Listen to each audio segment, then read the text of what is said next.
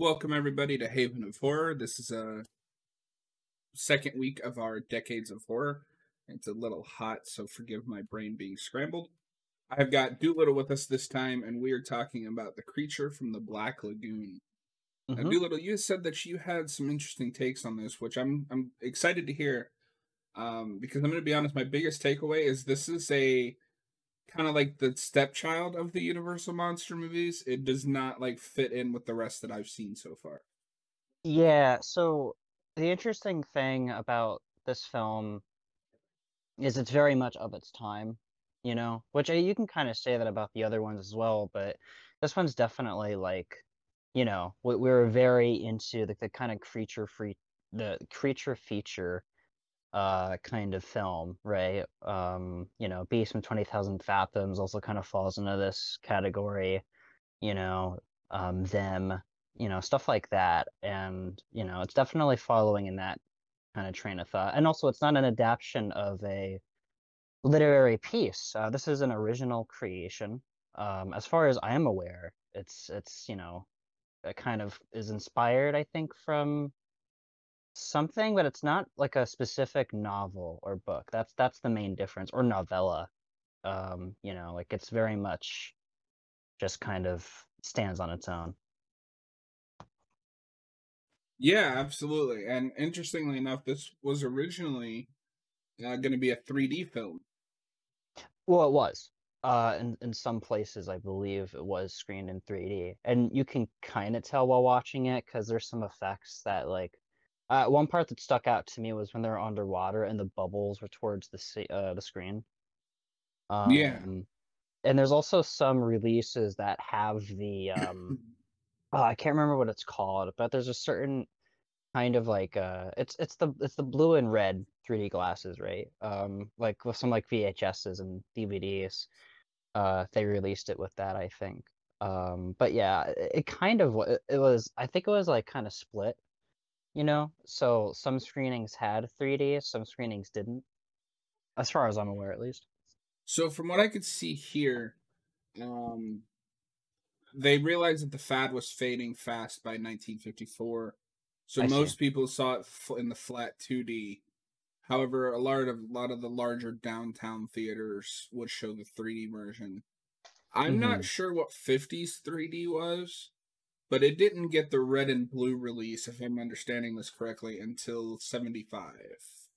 Oh, interesting. Well, I I had a feeling that that was a thing um later, the the the red and and blue, because I remember that was a big thing in the 80s. Uh, was everything's got to be in 3D or whatever. Yeah, you get Friday the Thirteenth, and I mean that trend continued all the way through. Even Freddy's Dead uses 3D Yeah, uh, very infamously, but yes, that is very true. poorly too. But you know, Yeah, yeah, yeah. Um, uh, yeah, so my I guess the biggest issue with talking about this, like most of these Universal monster movies, is they're not very complicated, which is a blessing and a curse. right. It, Um, it this is a very simple like uh, team of scientists or discover this new thing, new life form or whatever, and they're investigating the area, kind of a thing, you know, like it's, uh, you know, and they stumble upon something um, that they probably shouldn't have. Um, you know, it's very, very, um, you know, like we've seen this before. Yeah, and I obviously I have big gaps in my knowledge of this whole Universal monster period. Yeah. Um, but I've seen a few of them now, and at this point, it's just like it's like the slashers. What slashers would become, where we have to follow the formula. There's Mhm. a monster. He falls in love with the girl. He's misunderstood, and then he dies. Yeah. And I love the monster design. The performance is fine. Like Yeah. just generic monster. Yeah. Um, but this, I could tell this was getting to the point where like Universal was kind of running out of ideas. Hmm Well, and it is the last of the cycle. Um, or yeah, I I um uh, I could be wrong about that, but I'm pretty sure it's the last of the Universal monster cycle. He's the last like iconic monster for sure. Um, and yeah, so my my thing is uh the monster design is awesome. That, that that's my favorite design of all the Universal monsters. Um, like it's it's really really really cool. Um, and I like the uh. Okay, so the thing about him being like um misinterpreted by everybody is really funny because they play this like super threatening music every single time he's like on screen. So it's definitely like a like a t- dissonance there, you know, um, with that, which is pretty cool, I guess. Well, and it's when he's misunderstood, but the feeling that I got was not necessarily that he is a good guy. It's just he wouldn't have been hostile if they had attacked him first. Yeah. Well, and it's funny. Um, I so uh, you I don't, and I kind of want to refrain from bringing up The Shape of Water too much, but considering you know that's like one of my favorite movies, and it's definitely has informed the way I see this film in some ways. You know, because uh, Del Toro uh, famously was supposed to make a creature from the Black Lagoon remake. Um, and the way he uh, interprets Creature from the Black Lagoon is it's like a home invasion movie where he, like the creature's just minding his own business and then these people hop in or whatever and then uh, kill him like and he's like that's kind of messed up you know? Um and I if you read it like that, that. No yeah i mean it's like it is like unnecessarily like why, why they didn't have to do that but like it is interesting to read into that um and like there's some like themes you could pr- like project onto the film with that reading you know? Uh some like political subtext perhaps where we as human beings like you know uh, the way that like our nature with conquering stuff you know uh stuff like that you know and i don't want to get like too political but I, something interesting about that and i don't think these people were thinking about that necessarily um but just through the zeitgeist of the time it is kind of interesting seeing where maybe subconsciously they were heading in with the the narrative focus well, it's it's a, a 50s version of King Kong, right? These yeah. scientists stumble upon this creature's home and like, well, you know, we're scientists, we can do whatever the fuck we want. Whereas mm-hmm. in King Kong it was filmmakers. Um and then you've got, you know, the the monster and like they are hostile towards it, so it becomes hostile towards them and it falls in love with the mm-hmm. woman. Um yeah, and I think that King Kong is definitely more sympathetic uh, in a lot of ways, um, mainly because of the perform like. Well, okay, it's not a performance in King Kong; it's stop motion. Although there is some, uh, like like uh, animatronic, not animatronics, like puppeteering in King Kong. Um, but like the way that King Kong behaves in that movie is very much like a real animal um and he you know even though it's the 30s he feels very alive and like definitely has like needs and desires whereas in creature from the black lagoon it's not as much of that like he feels more like a beast in this film which is interesting like he feels more like like just kind of like an animal uh without like any like emotion really i guess Although he does look cool, and I, I like the effects with the uh, like the side of his like uh, figure, you know, where it kind of goes like up and down, inside and out. Absolutely. Um, when we reviewed the original King Kong, one of the things that I noticed, because that had been the first time I'd seen it in forever, is they mm-hmm. go they focus a lot on giving Kong quirks and little things that make him feel human, even though he's a giant claymation gorilla. Yes. Whereas this, he's generic monster number 700. Yeah, and he's played by two people. Um, I I think two people. Um, ben, and I mean, don't. What's up? Ben Chapman uh, when he is on land, and Ricou Browning uh, when they're underwater. Yes, and they're legends uh, for sure. Because I mean, you know, you know, if you're the original Gillman, I mean, that's that's pretty baller. Um, but uh, it is kind of interesting how that that in and of itself kind of shows in a way because like it's not a consistent like performance in the way that like I don't necessarily believe this is the same like beast. I guess I feel bad. I, I don't want to come off too negative about this film because it is very entertaining, thoroughly entertaining. Like it's a really fun movie to have on, like with friends over for sure. Uh, like it's really fun, uh, but it's just not as strong as the other Universal monster movies. I think, in my opinion.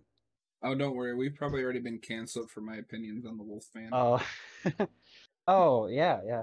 I thought that Um, movie was kind of bland. In fact, it's Mm, mm. interesting because I think that movie is almost the opposite of this, where the human character stuff was like okay, and I was kind of interested in the mythology, but the monster looks terrible, and I don't think the performance is all that great. Mhm. Whereas this, the human characters are kind of bland, and the monster's kind of bland, and I don't care. I don't know what the mythology is supposed to be here all that much, but the monster design is one of the best things I've ever seen. Oh yeah, no, it's a wonderful uh design work. Um not I don't and Jack Pierce I don't think had anything to do with this um version like this film. I'm blanking out on the name, but it's someone else, but it's it's a great design. Um but yeah.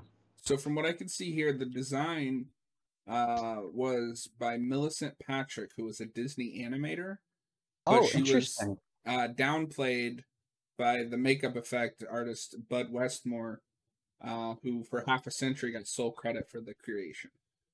Oh, that's that's really sad. I didn't know that.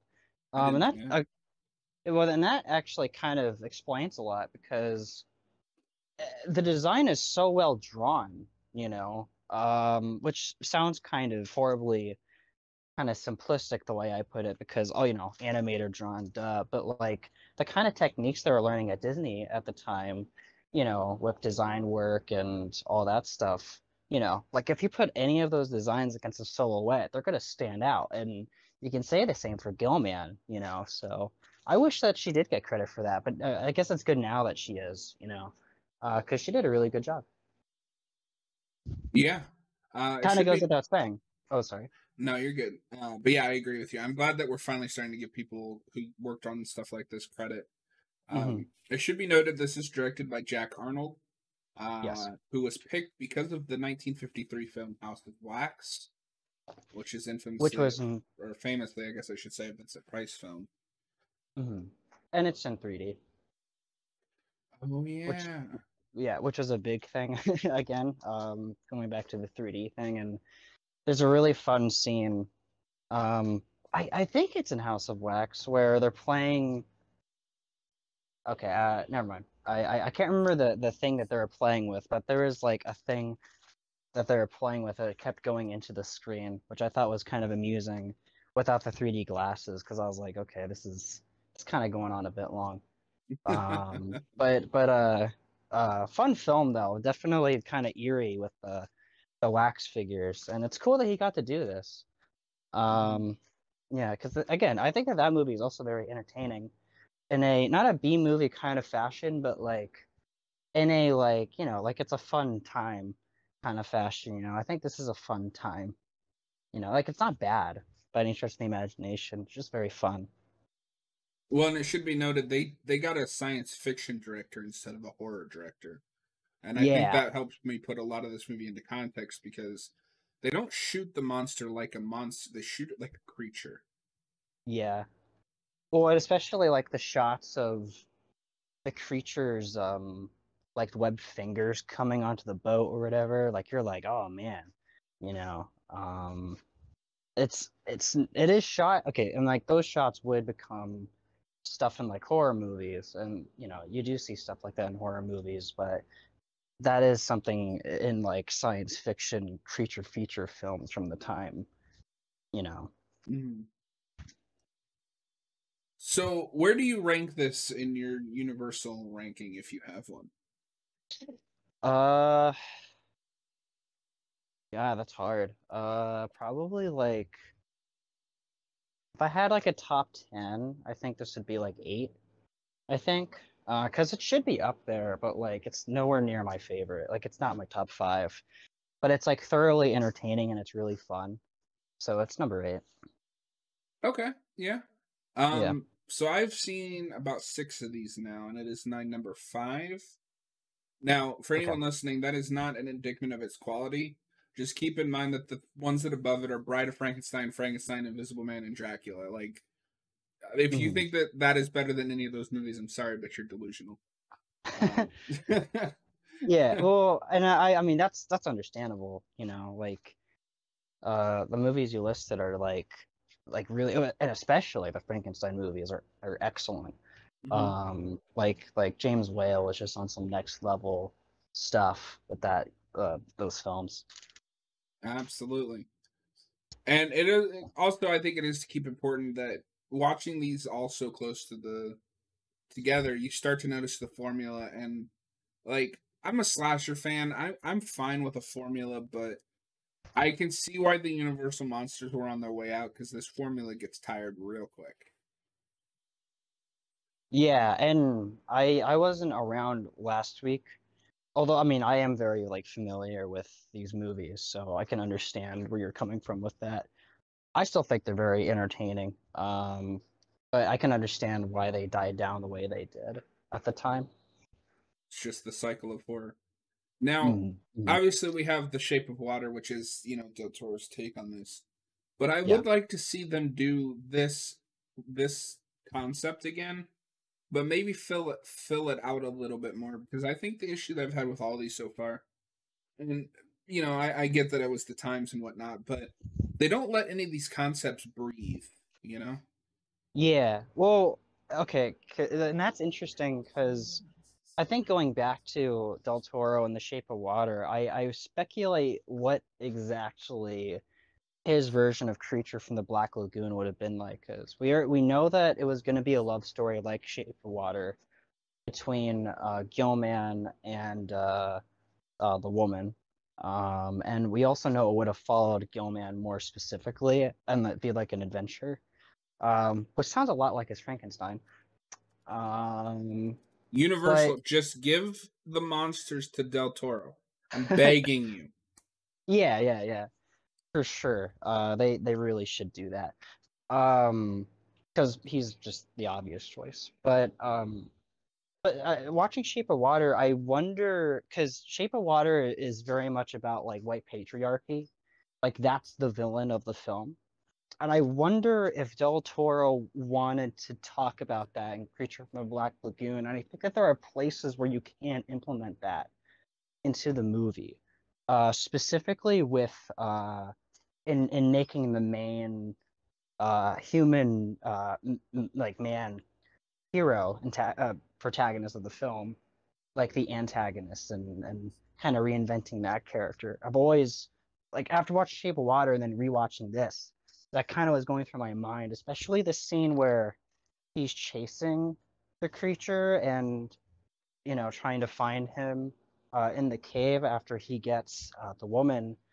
I I wonder like if Del Toro like had in his mind like like oh like this is like a really dark scene where like this guy's like coming after you or whatever. Um, like I wonder like like I, that I don't know that just kind of came to my mind you know the ways to like flesh out the movie Yeah, I could see that because really what we get in this movie is the I don't want to say tired because I think it is a good thing to do in film. And it might Mhm. also be me not being able to fully put myself in that headspace of like, this came before a lot of the other things that I've seen that have done this. But really, it's it's just scientists should be kept in check. Like science yeah scientists should not be allowed to do whatever they want. mm-hmm. well and also just like leaving people at peace you know um and not uh messing with like the natural orders of things like too too much um I do think okay I, I I feel so bad that we're like trashing on the film this much but I do think that does get kind of confused because the the way it's directed the creature comes off like more threatening um than I think the message of the film like would allow that to go. So again there's that dissonance which is like kind of cool but at the same time like I don't know. Uh I don't really understand. Hmm. I don't know but it is still fun. Um I don't know. It's okay to have like controversial opinions I guess It is. about these movies. Yeah. So I'm gonna go to a show that you know we've we've talked about quite a bit for parts of parts of what I think you could have done with this. So Mm-hmm. there's an episode of Angel where one of the characters who used to run in a gang that va- hunted vampires discovers that his gang has been taken over by another by another guy. This guy doesn't differentiate between good demons and bad demons. He just murders them. Mhm. Whether it's right or wrong. And you find out that he doesn't care who gets hurt in the process. What I would do is something like that where the monster's not a bad guy. The scientists don't care. They just want the monster. Mhm. yeah, I think I think that's a good way of playing it as well. Cause like at that point, no one's really the bad guy except for, I guess, just kind of the well, uh, they're not even like bad. They're just like extremely flawed at that point, you know. And it becomes like kind of a very human struggle with that. Yeah. Um, Yeah. So that that's I mean that's what I'd like to see if they remake this. Just don't change the design. Just up like obviously update it a little bit so it's not because I'm looking at a picture of it right now. It's going to be the picture that people see when they watch this. But I can kind of see like some of the where it's a suit, which is not a criticism, but obviously you know keep the suit to its the spirit of the original, but update it. And for the love of God, don't CGI it. Well, I I would I really hope that if they and they we know that they are doing a a reboot with uh, Scarlett Johansson and uh, Chris Evans. no, Um, I thought that was is that Black Lagoon? I thought that was Bride of uh, Frankenstein. No, I think that's Black Lagoon. Uh, I could double check that really quickly. I'm checking Um, here for you. Oh, okay, okay, okay, cool. I'm not seeing anything about the Scar- Scarlett Johansson one, but I am seeing here that Nicotero and Rodriguez want to remake it. Oh, really? Well, I mean, that's actually kind of cool. Um, let me check. Apparently, James Gunn pitched a uh, creature from the Black Lagoon movie. Oh, there, there were a, a John Carpenter. Um, you know, Austin was talking about it uh with us a little bit ago, but um, John Carpenter wanted to remake a Creature from the Black Lagoon in the '90s, um, which would have been really weird to see that alongside uh, Francis Ford Coppola's Dracula and the Kenneth Branagh Frankenstein. Uh, but would have been really cool. Yeah, Um, apparently he pitched it like right after the remake of Dawn of the Dead, and Universal turned it down. Yeah, uh, as I'm reading right here. In 2020, it was reported that Universal was considering Scarlett Johansson and Chris Evans for a remake. Yeah, I just saw that here. But I'm I'm Yeah. also seeing it that fell apart when the, that whole dark universe collapsed. Oh, really? Universal's in Oh. such shambles right now with their plans. Like they don't know what they're doing. Hmm. Well, I I hope they, uh, I hope that something happens because I think it'd be really fun to see the Universal monsters in theaters. You know, um, you know, but I hopefully they just have it be just like fun, low budget, or just like modestly budgeted like horror movies. You know, just like really kind of fun. I mean, obviously taken seriously, you know, but like a, like kind of cool, like cool cool looks at those like characters, you know. Yeah. Well, and it seems like the their future is going to be at Blumhouse, which I'm fine with. Um, because I mean, as long as they're all to the quality of that remake of The Invisible Man, um, that's you know somebody has a take, even if it's not like the original exactly. Yeah, and I haven't seen it, but everything I've heard about that is like like the pitch for that movie like is just not The Invisible Man. Um, but um I think that it keeps to that concept and does something really interesting with that idea, you know. Uh, they update it in a really interesting way. So hopefully we get more of that. Um, because you know, uh, I think that that would be really cool. I agree.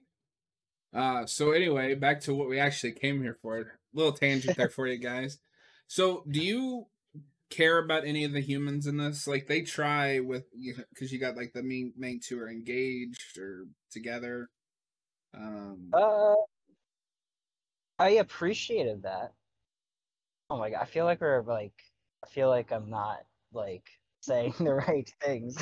You say Um, whatever I- whatever's in your head, dude. Oh no, no, no. I mean, I I feel the way I feel, but it's like, oh man, okay. Um, I appreciated that stuff. Um, I didn't really care. Um, I don't know. I thought it was like fun, though. I mean, like, uh, okay, I didn't want to like see anyone get like super, obviously. Like, I cared enough about those characters, you know. Um, but overall, I I wasn't like super super invested. Like, they're there for what they're trying to do, you know. Yeah. I I'm gonna be honest that there was times where I couldn't even tell some of them apart. Like most Same. of them are just generic science man. Same, which which feels really weird to say, but you're kind of right. I mean, uh, I don't know. I I mean, I I knew that like, obviously like the main male protagonist, right? Like that's I obviously know him. Like I can tell him apart.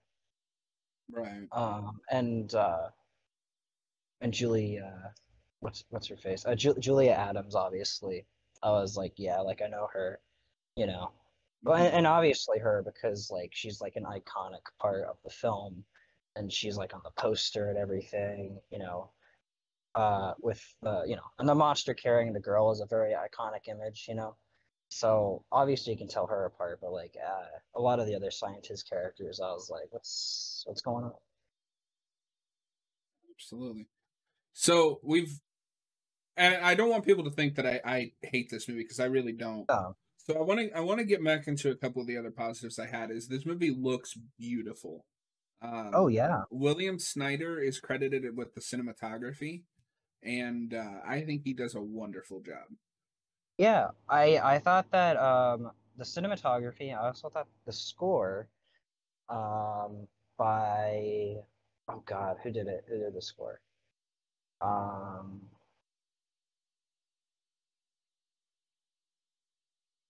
the yeah, the the score was really really good. I I thought that it was really fun um like kind of like like monster movie score with uh you know very tense it definitely like like and you know strangely enough it was kind of tense like not like i wasn't scared or anything like that but like you know it's loud and like blaring you know so it's Mhm. cool So there's three listed composers.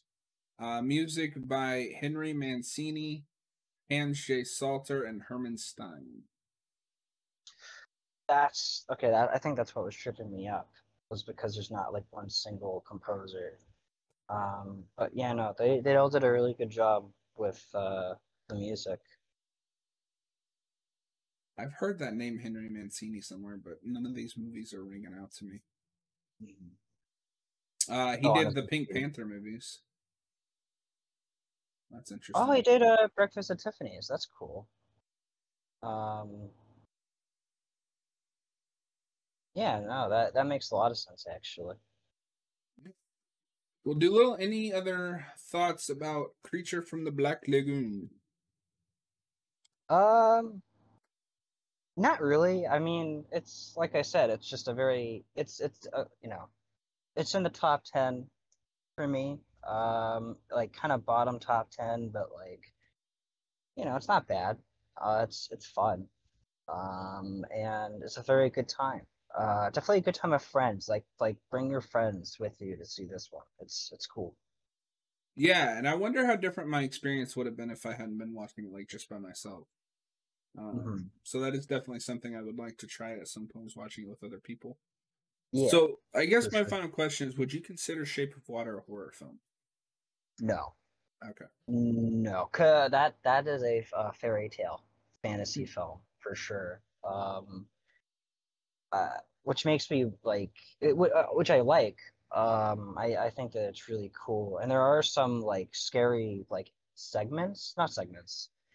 There's some like tense uh, sequences. It's uh, and there's like instances where it becomes more of like a spy thriller at some points. You know, it's like kind of a hodgepodge of different genres. Uh, but it's not really a horror movie necessarily. Although there are some dark moments for sure.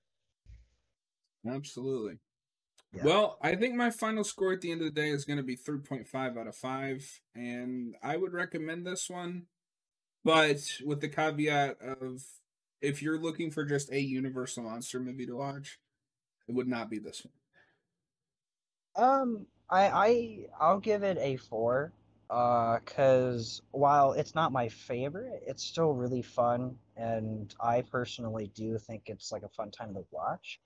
Um, I think I think it's worth watching. I I think that um I would I would recommend watching it with friends if you can, but I I think you should watch it. Um, if nothing else, but for like just kind of seeing, because I mean, Gillman is such a cultural like you know the legacy of that uh, character and creation is so profound that I think it's worth it to see the film that it came from. You know. Um, so I recommend it on that level, and it also is just kind of fun. You know, there's a lot to kind of look at with this. Um, you know, and if you want to draw your own conclusions on stuff, that's also cool. Um, but yeah, it's it's I liked it for what it was. Uh, in comparison to the other movies, though, it's not my number one. Right on. Well, guys, that is going to be it for us today. Only one review this week. We will try to get the Fright Night review out next weekend if at all possible. Next weekend though will be Halloween 2018 and Halloween Kills since those are come since Halloween Kills comes out the 15th. I'm excited for those and we will be back next week with more reviews. Thanks for watching. Yeah, thank you.